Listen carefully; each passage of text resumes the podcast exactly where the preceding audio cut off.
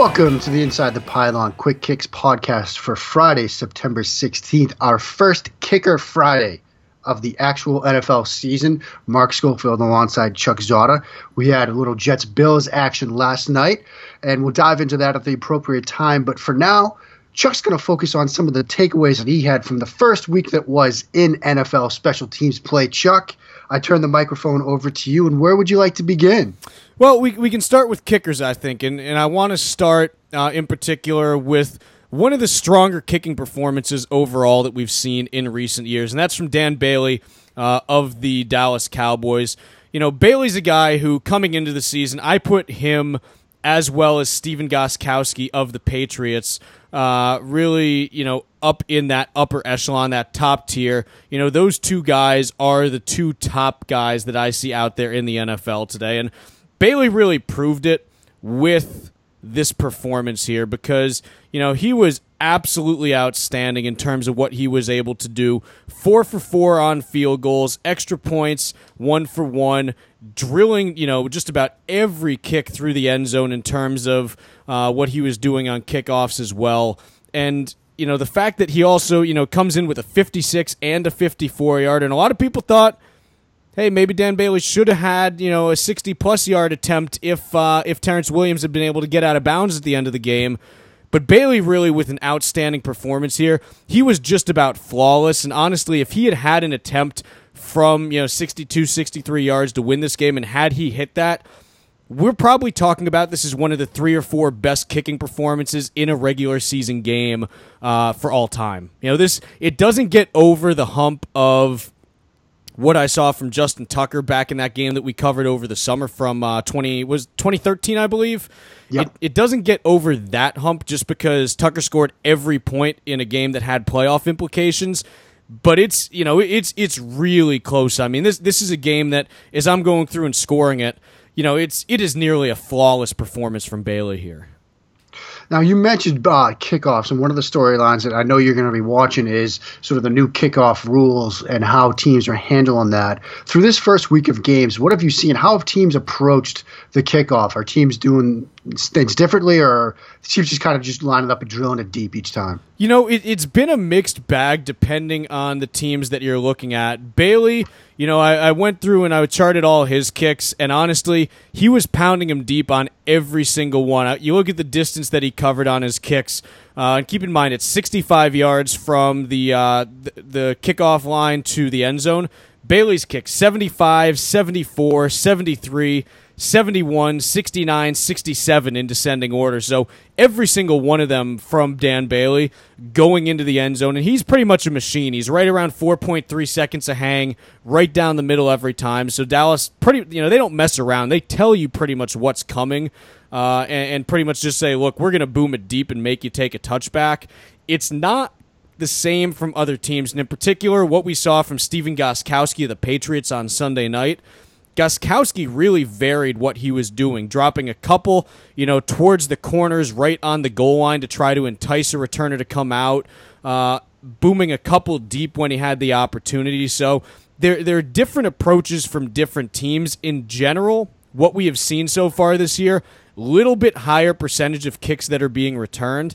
It's still too small of a sample to see if this is going to be something that holds up. So generally, I'm probably looking until – realistically somewhere around week four before I start to make any uh, big statements about you know whether teams are doing this on a consistent basis. But you know, different approaches for different teams. Dallas pretty much saying, "Look, we're booming it straight down the middle, trying to kick it through the uprights every time." New England coming out saying, "Hey."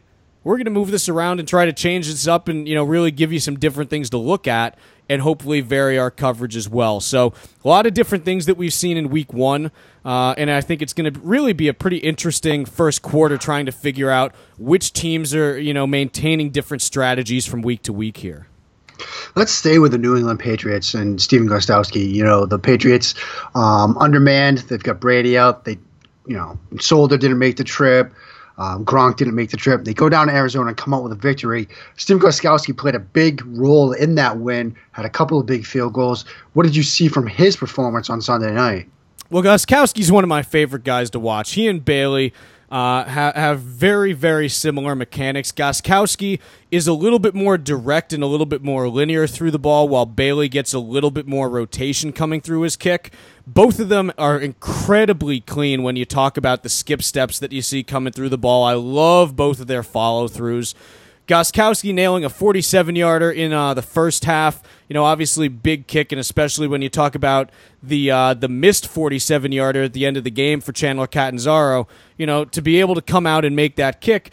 You know, that that is effectively your winning points. We didn't know it at the time, but that field goal is pretty big for you there. Also nailing a 32 yarder as well as a 53 yarder. You know, big kick in the uh, I believe that was towards the end of the or the start of the fourth quarter. I'm sorry when he hit that 53 yarder. So you know, big weekend for Gostkowski as well. And look, he is, and to borrow a, uh, a phrase from I forget which one of the American Pie movies, you know, Stephen Gostkowski is as consistent as gravity. It's just you know, you wake up, you know what you're going to get from him, and you know, obviously had a, had a tough, uh, you know, tough break in the postseason where you know missed an extra point that ended up costing New England that playoff game against Denver.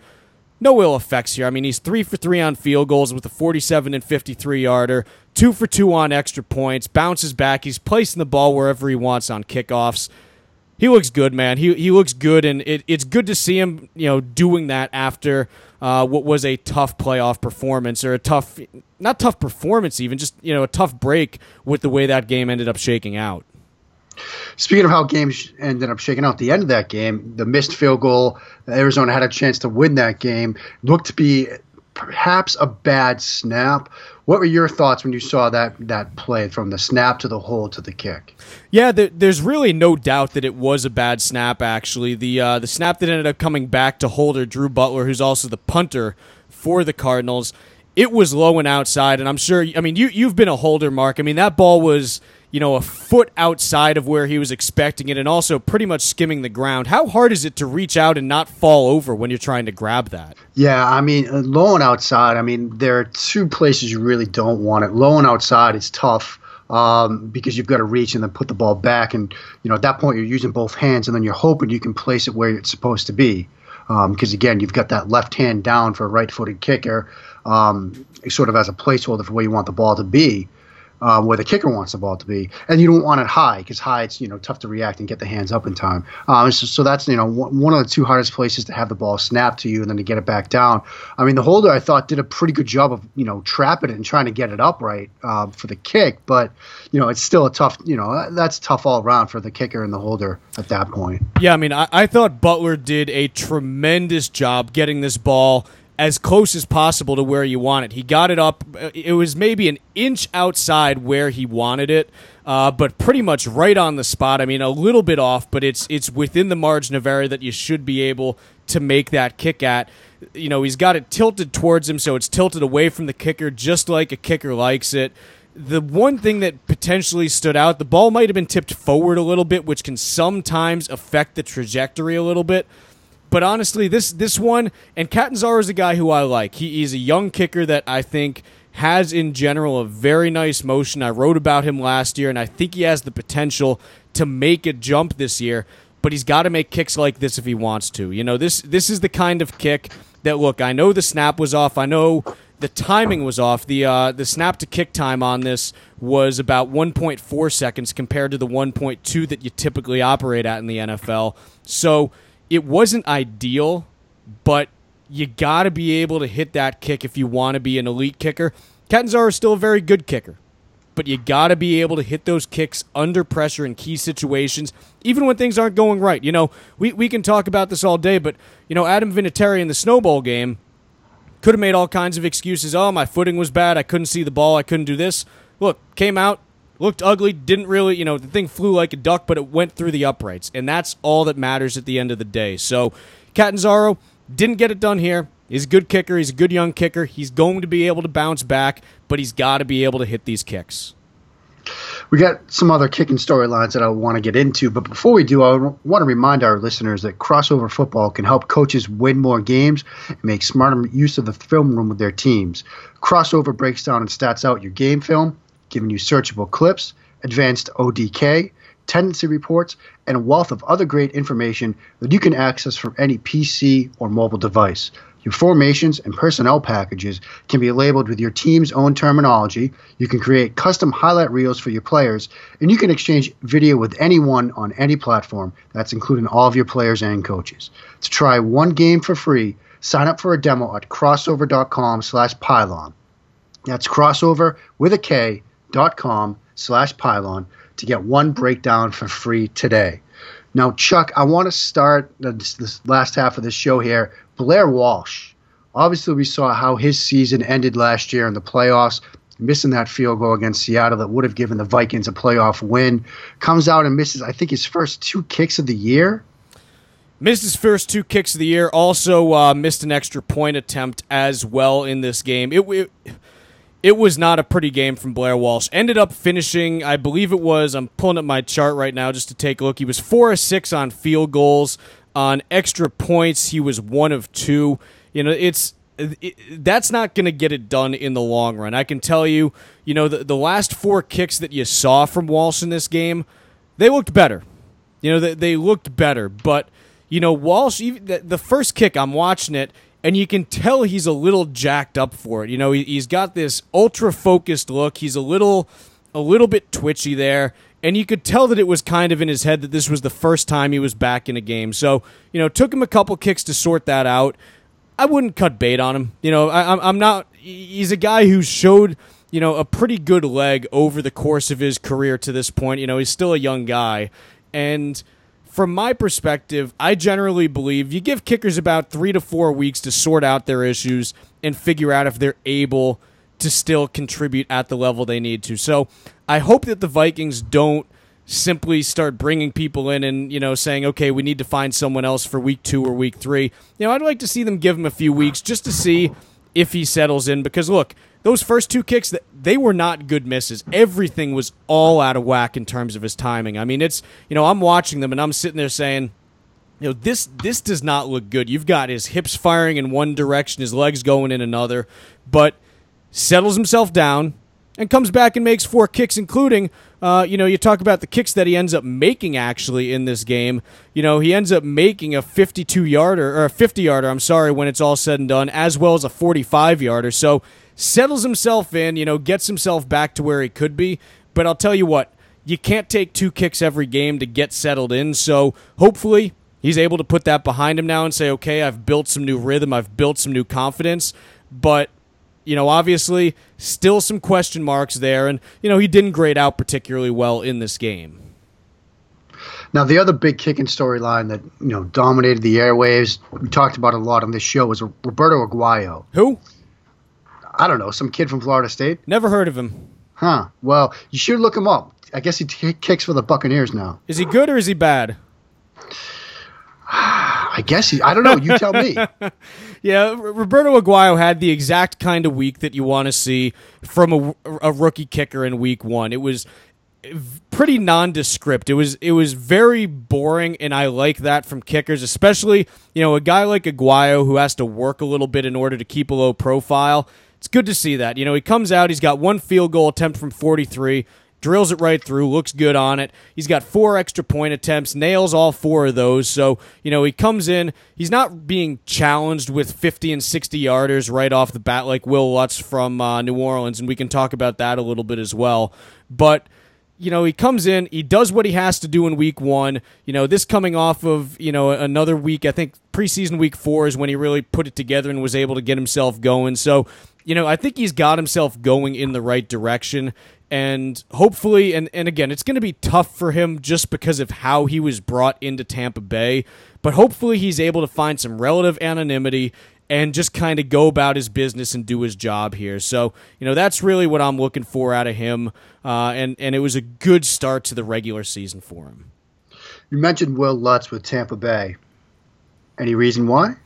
Yeah, so Lutz Lutz is a guy who was a little bit off my radar when uh, it was actually New Orleans. The Saints brought him in, uh, uh, and, okay. and, and they brought him in for Kai Forbath, who doesn't have a very big leg. Kai Forbath is the guy who a lot of teams thought that he might have been uh, pooch kicking on on kickoffs when in reality he was kind of hitting the ball. Um, but you know, they bring in Wil Lutz, who's got a big leg, but was inaccurate in college. And, you know, I thought was probably two to three years away from being an NFL level contributor. And, you know, Lutz in this game wasn't really done any favors by the situations he found himself in uh, and, and really what he ended up having to do here. He comes in, he ends up going four for four on extra points, so everything looks pretty clean there. Makes his first field goal, a 42 yarder. But then they, they trot him out there from 50 yards. You know, he puts a good strike on the ball, but he brings it a little bit to the left, and so it ends up missing just wide. He's got a ton of leg there. The thing had the distance to be good from 62 63. Um, but then, end of the game, they trot him out there for a 61 yard attempt, pretty much just because they had to as time was about to expire. And, you know, a 61 yard attempt for a rookie kicker in his first game, look, it can go really well, but there's a pretty good chance he's not going to make that kick. So I reserve judgment on Lutz and where he's going to go. Again, I wasn't particularly high on him coming into this year, but maybe New Orleans and Sean Payton know something that I don't. Apparently, they all raved about the tryout that they that he had, saying it was one of the best one day tryouts uh, that they've ever seen for a kicker. So, you know, I'll see what he does over the next three to four weeks. I hope fans are patient with him because, again, you know, you're talking about a 61 yard kick for a rookie. That that is not what you want to be throwing your rookie into there. Um, so from my perspective, you know, jury's still out on Lutz. I, I, need to watch more tape on him and get him get a couple more games. But you know, tough situations that he found himself in. If he ends up, you know, in a situation like Aguayo was in the first game, we're saying, hey, not a not a bad debut kit for the kid, but uh, unfortunately, was challenged. I think a little bit over his skill level to this point. Any other sort of you know negative marks or I don't want to use the word goats, but any other things standing on the negative side of the ledger from the first week that wasn't kicking? Uh, let's see. Who else did we have? Kickers, punters. Let me take a look here. Riley Dixon in Denver didn't look good. Um, you know, obviously, I, am an outspoken uh, proponent and fan of Britton Colquitt, the former Broncos punter who now finds himself in Cleveland. Riley Dixon did not do himself any favors with his week one performance here. And, you know, he, he's a kid who you and I had seen him down at the Senior Bowl in Mobile. And yep. you know, down there, I remarked, look, his, his leg just does not look like it's it's NFL caliber. Doesn't look quite strong enough. You know, he was below average in distance here, missing by about four yards out of his own end where he needs to be to be an NFL kicker. His hang time was short by about three tenths of a second. His accuracy was questionable.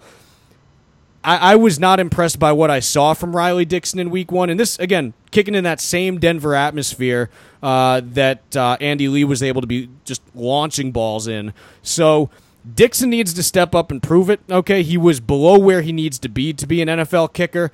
I have yet to really see it from him on a consistent basis. So I need to see that a little bit more from him.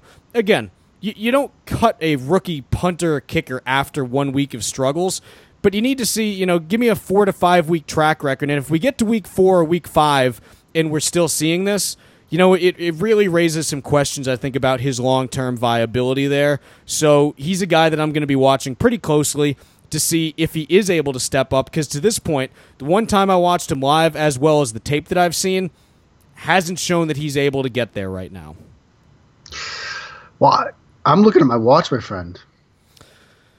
Ooh, I what, think it's that time. It's it's just about beer o'clock, my man. Let's. It let, is. Ooh, what what are you doing this weekend? What what are you doing? What what do you, what do you got in your tap? Um, I I honestly don't know. I've been rocking this uh, Sweetwater Brewing Company Going Coastal IPA.